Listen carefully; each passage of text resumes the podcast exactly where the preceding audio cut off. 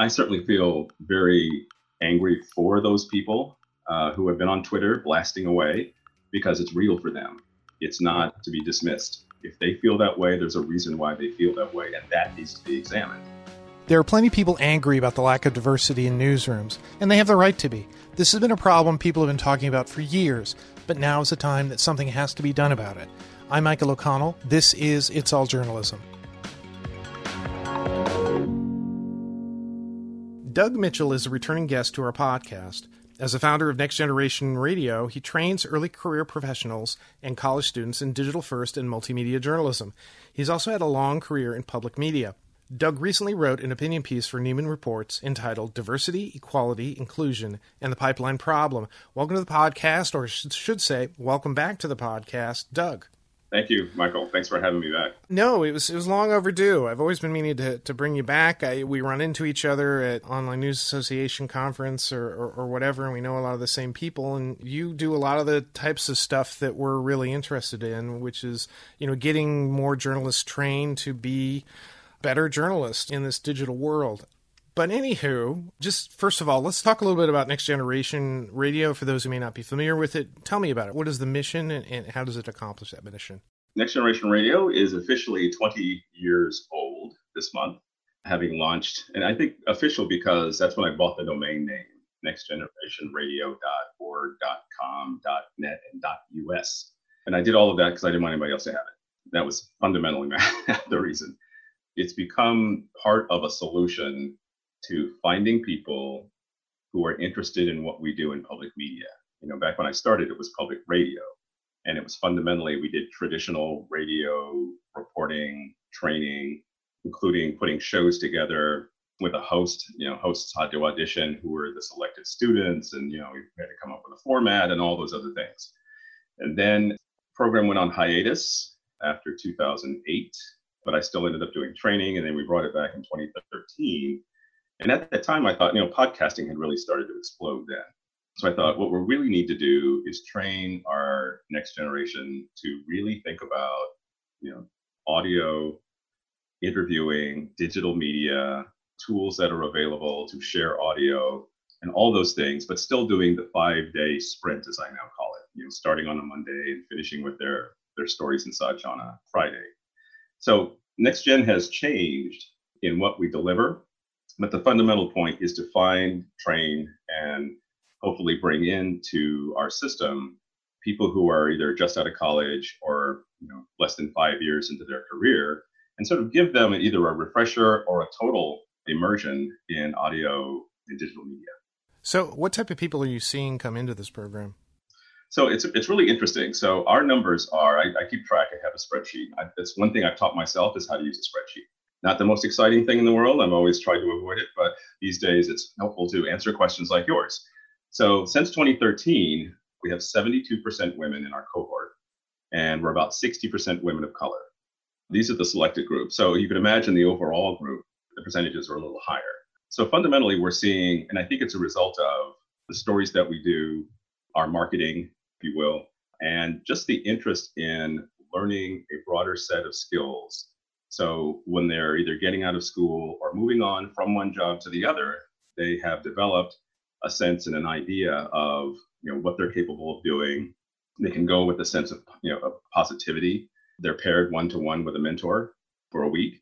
And then since then, we now have, since 2013, we now have, I counted yesterday, almost 460 people in our Slack community. Um, and these are all alumni and or mentors with our program. So the kinds of people we're seeing are people who are interested in what we do. Before the pandemic, we traveled. we physically we physically showed up in places. Now we're we pivoted to remote. We can get into that later, but generally the interest level remains high, and I remain incredibly pleased and enthusiastic about the kinds of people we're finding. Yeah, I'm kind of curious because are these people who, who may have been in journalism school and they didn't particularly pick up skills, or is it more people who just really kind of want to enrich what they have or, or change the direction of their career? I think the latter, because while we do partner, we just finished a project with the uh, Annenberg School at the University of Southern California. So that's a very well known story journalism program. Other places we go, we partner with stations that are on college campuses. or stations that are like Oregon Public Broadcasting, which is a statewide network. So I would say it's a range of different kinds of people, lots of different kinds of people in different kinds of circumstances. Utah, Oregon, Texas, California, we'll do Florida next year. I'm in talks with people in Nashville. My alma mater, Oklahoma State, wants us to do a program around the 100th anniversary of the Tulsa Race Massacre. So we're getting everywhere and getting all kinds of people and with extreme intention in doing so. You mentioned that when they come in and they do this sprint, that they end up with a type of story. What what are the types of stories that you guys are working on? So we do basically StoryCorps. If you're familiar with that, it's the non-narrated interviews where somebody's telling you a story. It's about a particular topic. We have a particular theme. Up until the pandemic, we were doing we called it first days. So go find someone. The students would go find someone who could you know, remember you know, their first days coming to the United States as an immigrant. And that could have been after World War II, or it could have been two weeks ago. And then up into the pandemic, we pivoted to what we call life in COVID 19. And so now we're finding people, our students are finding people just talking about their lives today, the way things are for them now. Most of the interviews that we've done so far with the three projects we have are, again, a range of people from people who had you know, eateries people who were artists, people who were, we had one who was a Latina symphony conductor. You know, how do you do all that on Zoom? you know, how do you continue to maintain the things that you had been doing for so long when you can't leave the house or you can't leave, you know, wherever you are? So we have pivoted from a technical standpoint, but we're still finding the kinds of people that have a story to tell. We let them tell it. So there's no reporter in the story. So, and I even tell them, like, if you're looking for a project where you're going to learn how to stand in front of a camera or talking to a microphone, this is not your project. This is about other people. We want to hear other people's stories. We don't need a reporter in it translating what the other person said. And it's very different. You have to think differently. You have to execute differently. They still write a 800 word piece. They write a 250 to 300 word reflection. We do shareable audio through audiograms. You still have to take pictures, and they do a video stand up like a host intro. So they're still doing a lot of the cross section of digital media. The focus, of course, is audio. So that's our program. That's what we do in five days. It is a lot. yeah, yeah, it is. And I've seen your uh, you do these big uh, boards where you have your flow chart. We now use a, uh, a program called Miro. So it's all virtual now. So the big, but it's still the big board. And if you look across the top of that board, you still see all the stuff that they do during the course of a week. It's a lot. It's just a lot. But at the end, I think each of them not only feels a sense of accomplishment and achievement, but they feel good about themselves that they got it done. You know, because ultimately, what opportunities are you going to have as you're starting out your career when everybody's telling you, no, I'm sorry, we went with someone else for the interview? At least this is an opportunity to at least build some confidence in your skills. And that's that's another part of what we do. What I like about it is especially the the type of stories that you're doing, which are which are really kind of almost uh, you know sort of a first person monologue, people telling their stories. I mean, that's certainly very compelling, especially in an environment in an audio environment where more more and more people are interested in podcasts, that they they want to get the the narrator out of the picture and they, because really what you want to do is you want that person to tell their story but the the trick of it is, it's not just tell me what you're doing. It's actually you have to interview them. You have to talk to them a certain way, exactly, in order exactly. for them to tell that story. Exactly, it's a conversation like we're having. In fact, before any of the teams go, well, we say go out. We don't mean go out necessarily. Exactly.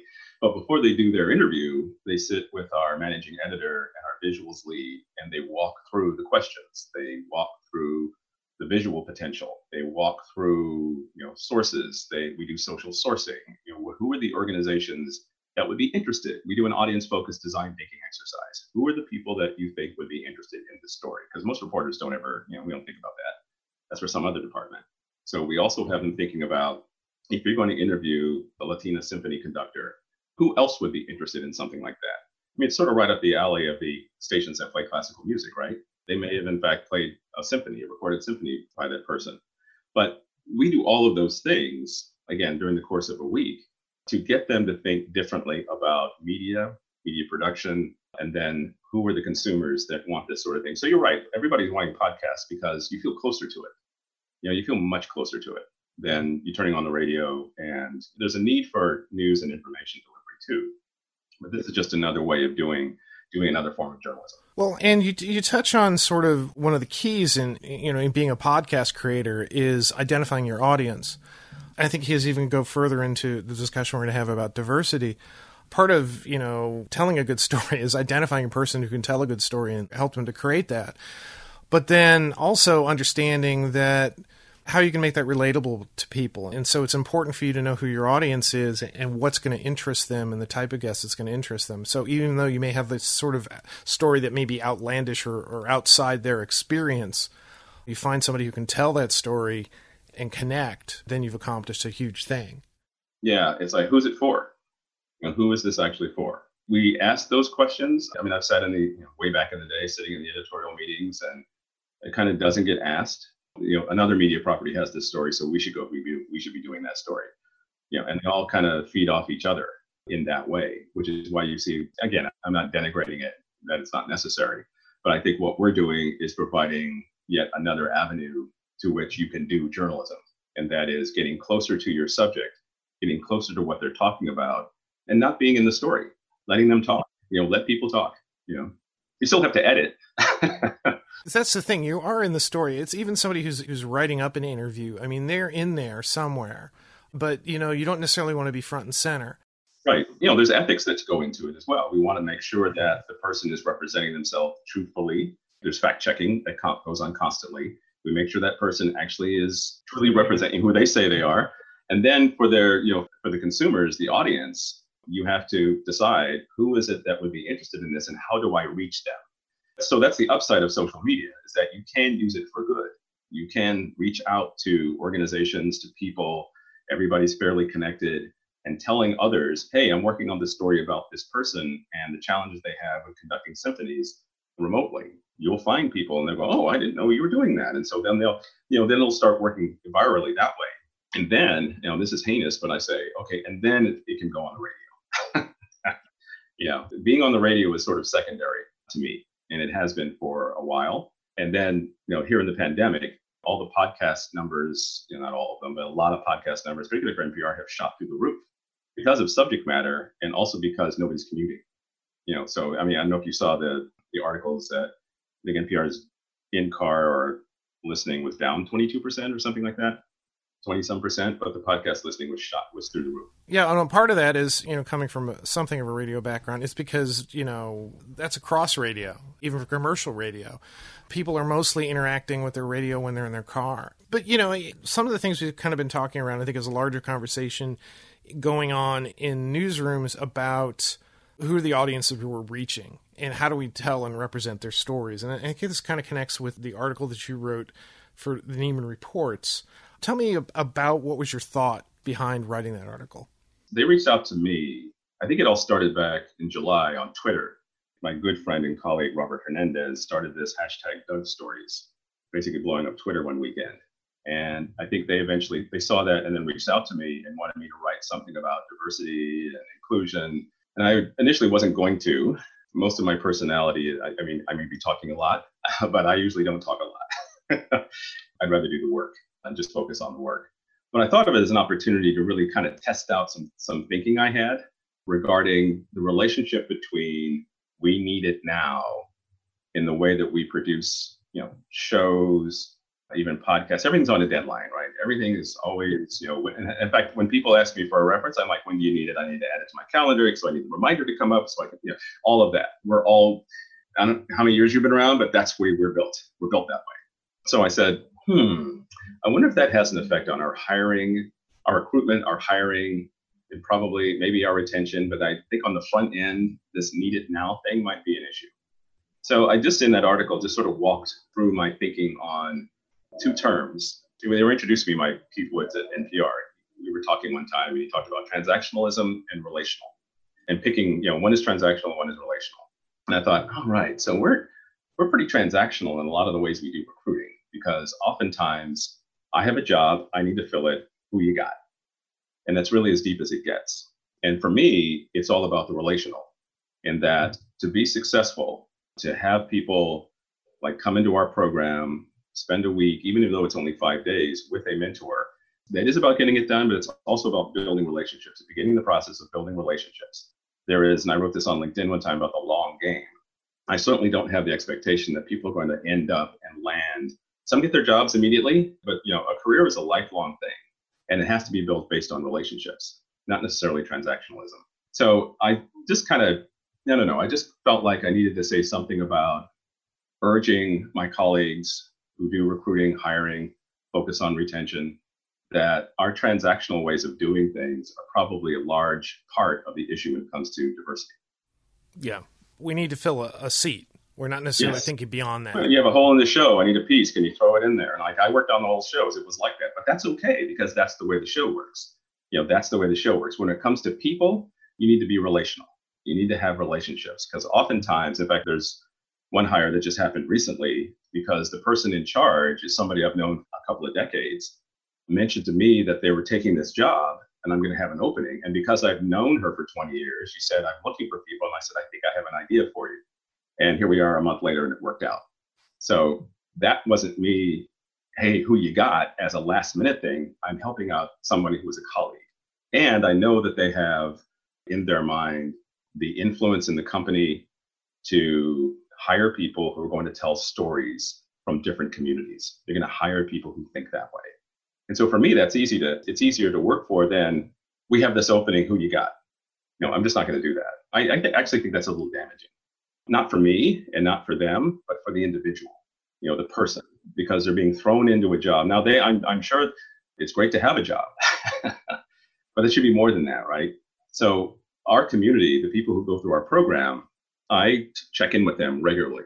You know, it doesn't always have to be a terrible thing you know, I, like, how's it going? We haven't talked in three months. Let's get 30 minutes and let's check out how it's going. And I keep building our relationships and I'm encouraging our mentors to do the same thing, to continue to reach out and stay connected to people.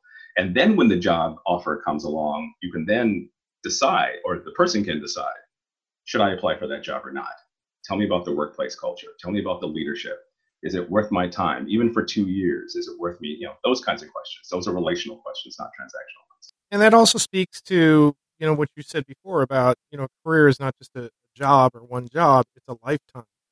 You know, this is not nothing new. I think in HR and hiring, where you know as you're moving forward in your career, you're making these connections and getting to know people. You, sometimes they're, they're, very superficial, but sometimes you, you have the opportunity, like through your program, that you establish these relationships and you see them develop over over the years as people go into different jobs and, and take on different responsibilities, and you can recognize, hey, this might be somebody you know, my thinking has elevated over the years too, in that while I like everybody we meet to come into public media and add value, not everybody's going to stay, you know, because it's not part of their career path.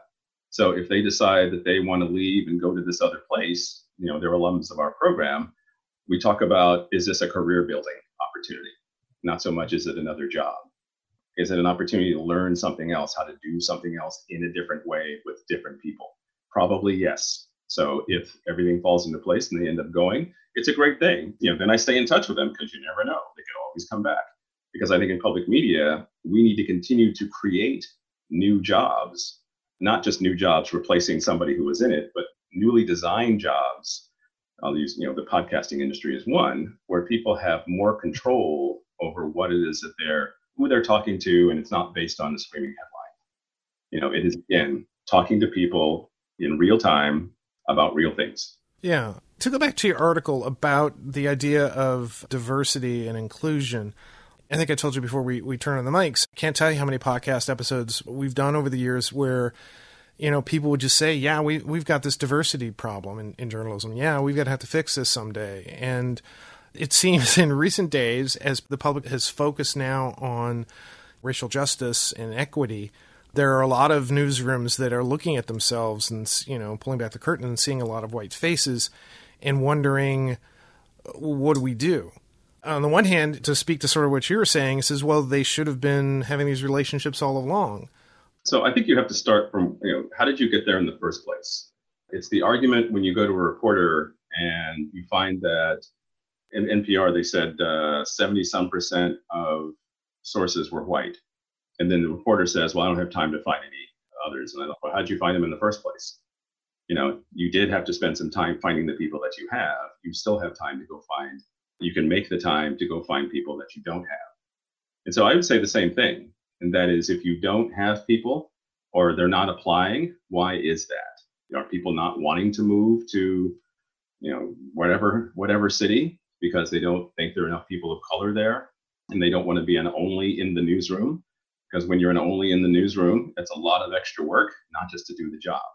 Someone I was talking to a couple a week ago as an only in the newsroom and was given work to do to create a diversity council and all of that. And I'm like, well, they paying you more for that? Oh no, this is so they're you're giving you extra work and no more money as compensation for the extra time that you're putting in. So that's an issue. That if you really want to truly recruit and develop relationships, there has to be some sort of acknowledgement for the individuals that you want to empower, not just giving them, you know, chair of the diversity council, but is there a financial incentive? Can it be part of their their duties as part of their job? Can their job description be rewritten a little bit to say currently chair of our diversity council and is given, I don't know, three hours a week to work on it? I don't know. There are lots of different kinds of ideas to sort of get to the point, to get to where you examine the behavior, past behavior of the workplace. What has the culture been like? How is it that we've gone about hiring people? And then what is it within that system that has not brought people of color to where we are? Yeah. I remember seeing some recent tweets from some reporters, some journalists of color who were just kind of fed up. You know, don't come to me to try to fill this this space on your staff just so that you look like you have a diverse workforce. You know, why wasn't this part of the conversation? Why are you in this position? And what are you going to do to change to make sure that you can get out of this position? But in the meantime, I don't want to be that one person just to fill in that checkbox and then, as you said, be put in charge of the focus of diversity in the newsroom. There's a balance. I mean, it's like you have to, and I, I'm not going to, you know, I don't speak for everybody, uh, everybody of color in their situations. But generally, I mean, I'll use my own experience. I grew up in Oklahoma, and not very many people of color there, and particularly black, mostly Native American, higher minority population in Oklahoma. I can remember some conversations along those lines, but you know, back in those days, I was more interested in establishing my career doing the things I was, you know, advised to do, in addition to having some ideas about doing things. I just wanted to get into a position where at some point I always believed I'd get into a position of authority to where then I could turn around and you and I are now having this conversation. Again, it's a slow climb. So for people, you know, I I certainly feel very, very angry for those people who have been on Twitter blasting away because it's real for them. It's not to be dismissed. If they feel that way, there's a reason why they feel that way, and that needs to be examined. Why is it? How did that happen? Who were the people that had this person feel that way? And then, you know, writing letters, putting them up on Twitter and Medium and places like that. I mean, if it gets to that point, it's really bad. You know, that they've decided it's better for me to risk my job than to sit down and have a meeting with the CEO. You know, so you have to address that. And it's unfortunate that it had to come to this level, but I think that's where we are now. That there are people, and particularly this next generation, are not afraid to say anything. They're willing to risk their jobs in the name of equity. And so, you know, I wasn't one of those people. You know, I wasn't willing, and we didn't have social media back then. You know, we didn't have smartphones back then either. So for me, it was let me just focus on the thing that I think will work, and that is if we just go to the conferences, meet people, shake a lot of hands, create training opportunities, identify people, and do the long game work, I'll cross my fingers and cross my toes and everything else I can cross that it's going to work. I just have to be relentless about it. And that's what's happened. That's totally what happened. Not to, I mean, I'm sort of breaking my arm, patting myself on the back here. but it's kind of like proof of concept. Proof of concept. This actually works. It does. Yeah. You know, I was just thinking before we, we started our interview, before I called you, that one of my neighbors is they're loading up their, their moving van today. And I was sitting here thinking, you know, I've been in this house such a long time. He says, you know, we should really think about moving. And then I was thinking, well, we've been here so long. There's so much stuff here. It's, it's so entrenched. It would take so much effort for me to change, even though I can see immediately the, the benefit of being in a different place. And so, to pull the curtain back on this metaphor, uh, I think it's a lot of newsrooms. I mean, it's going to take work to make change. And looking ahead, you can see, yeah, th- that would be a better world to be in. Whatever it takes people writing angry tweets writing angry emails to you know poke people to get them out of their their rut and say you know yeah it is important to change and i and i need to make an effort to change. Yeah but to move beyond the acknowledgement that i need to change or there needs to be change you have to look at systems. You know how is it we got here in the first place? Again i'll get back to the transactionalism yeah. So, you know, they say you have to be inside to, to, to affect this and change the system. So I think ultimately that's why I'm still here, is because I started seeing results. And the more results that you see, the more you're inclined to stay in. You know, I tend to talk up the program in very positive ways, but it's a lot of work. it's almost seven days a week, staying on top of everything. You know, I'm not going to go on and on about how difficult it is because at times it is because you're talking about like a couple of years we did 10 projects in 10 cities with 10 different sets of people with 10 different schedules you know and then you bring in the students and then you have all these other you know so it's like there's a lot of organizational challenge to just even doing a five day sprint. I can imagine as you were saying that you've been you know once you've been in the place for a long time and everything seems to be working yeah, i don't have to do anything. Everything seems to be working. And that's the time that you should start making yourself uncomfortable. Everything seems to be working okay, that's fine. But are we being left behind? Are there reasons why we can't get true representation of the Latino community in our on our air?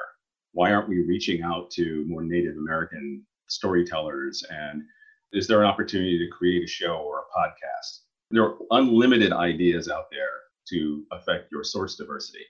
There's a lot you can be doing. So if you're complacent and you think everything's working, chances are there's a lot you're missing. And you have to spend time thinking about what are we not doing? What's the thing that we're not doing? And critically listening to your own air. you know, not just in the meeting, but you know, on the air or whatever it is, the content that you're creating. What is it we're not doing? What do we need to be doing? And how do we get to like true representation of our community? How do we get there? And it's not just transactionally hiring people also. It goes all the way up to the advisory board or the community board you know, who's on that? Who are the volunteers who are working on our community board? Are they coming from the communities? And do we actually listen to them? Those aren't insurmountable odds. They're just not. And I don't think they are at all. At the start, there needs to be a recognition that there's a problem, and then that then you know figuring out what direction you need to go and, and make make the effort to change, and understand that you'll be criticized for some things and some things are not going to work the way you want them to and but ultimately whatever that goal is whatever that direction you're heading for you're going to you're going to achieve it and you'll be in a better position. I mean we do a lot of podcasts about talking about audience engagement. A lot of the conversations have been about old legacy systems trying to reach you know people of color and represent different types of communities because that's new audience for them the people that are not reading their stories because those stories don't speak to them. They don't speak to their concerns. And so you know one idea is oh yeah we'll just hire some people of color and they'll do that. But it's more than that. It's just recognizing that you need to be in those communities and talking to all different types of people you need to reflect that community more. And that does mean hiring. That means it also means you know people in management who are making different decisions. But and like you said, the, the volunteers and the, and the supervisors as well. Yeah, if I'm you know leading a station, you know one of our stations, you know it's who are we not talking to? Why do we think that that community won't contribute to our fundraiser? They won't contribute not because they don't have any money, but because we're not actually talking to them. Or we bring people in when there's a breaking news story. or we do some sort of superficial something. So there's a reason why they're not listening. When you go into the community and you actually talk to people, you have to be sincere.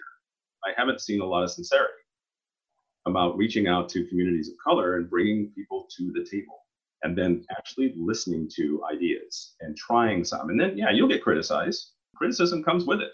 That's part of the job, you know? And who is it? It's my uh, one of my managing editors, Stephanie Kuo at PRX, says feedback is a gift. You know, treat it as a gift people can help you. If you're transparent and open, you'll find that people will come with you. They will. And people respect you if you take the criticism and make a concerted, honest, sincere effort to change and listen. They'll be more open to helping you in the future.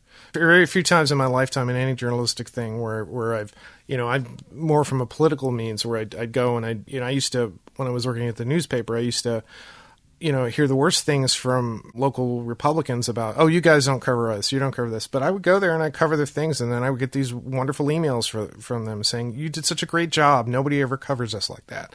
That should be across everything you do. You should find those voices that can't, that aren't being heard and help them find audiences.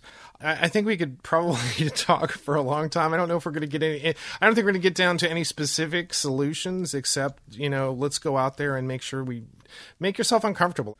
Don't be uncomfortable because somebody went on Twitter and made you uncomfortable. Right. But you could probably head that off. you know, you probably could if you ask yourself, what are we not doing? Let's make a list and try to get to the things that we're not doing and create a system in which we can get to the things that we're not doing. Yeah. That sounds like a good plan. Doug, thanks for coming on the podcast again. This has been great. I meant to ask you this. How, how can people get involved with Next Generation Radio? Well, first of all, our applicants are either in college, in school, or at least no more than one year post graduation. So, for example, our upcoming project with Colorado Public Radio, if they graduated in fall of 2019, they're still eligible to apply for the program. Uh, next year, we're looking at having an early career program, and that'll be five years or less of professional experience. So they can go to nextgenradio.org slash apply. We also have an FAQ page. Um, I try to encourage people to do as much reading as possible before they apply, because there are times when I say, did you read the FAQs? so they can go through our website, nextgenradio.org, and also follow us on Twitter and Instagram. And it's all at NextGen Radio. So how many how many programs do you do a year? this year we'll end up because we had to pivot and shove everything from the front of the year to the end. We'll end up doing seven camps, and then next year, you know, we did 10 two years in a row, and it felt really exhausting. But because we're remote and I don't have to travel and stay in a hotel and get on an airplane and all of that, it'd be interesting to see what uh, how many we can do. So I would say on average we do seven to eight per year. Okay, cool. Well, uh, thanks again. Take care. All right, thanks, Michael. You've been listening to It's All Journalism, a weekly podcast about the people who make the news. You can find out more about us and download past episodes at itsalljournalism.com. While you're visiting our website, why not sign up for the It's All Journalism newsletter? You'll get all the latest info about our podcast, including episode notes and news about live events and upcoming interviews. Go to itsalljournalism.com to subscribe. It takes a lot of people to create an episode of It's All Journalism. Nicole Grisco produced this episode, Amber Healy wrote our web content, Nick Dupre wrote our theme music, Emilia Brust helped with our booking, Nicholas Hunter provided a web assist, and I'm your host, Michael O'Connell. Thanks for listening.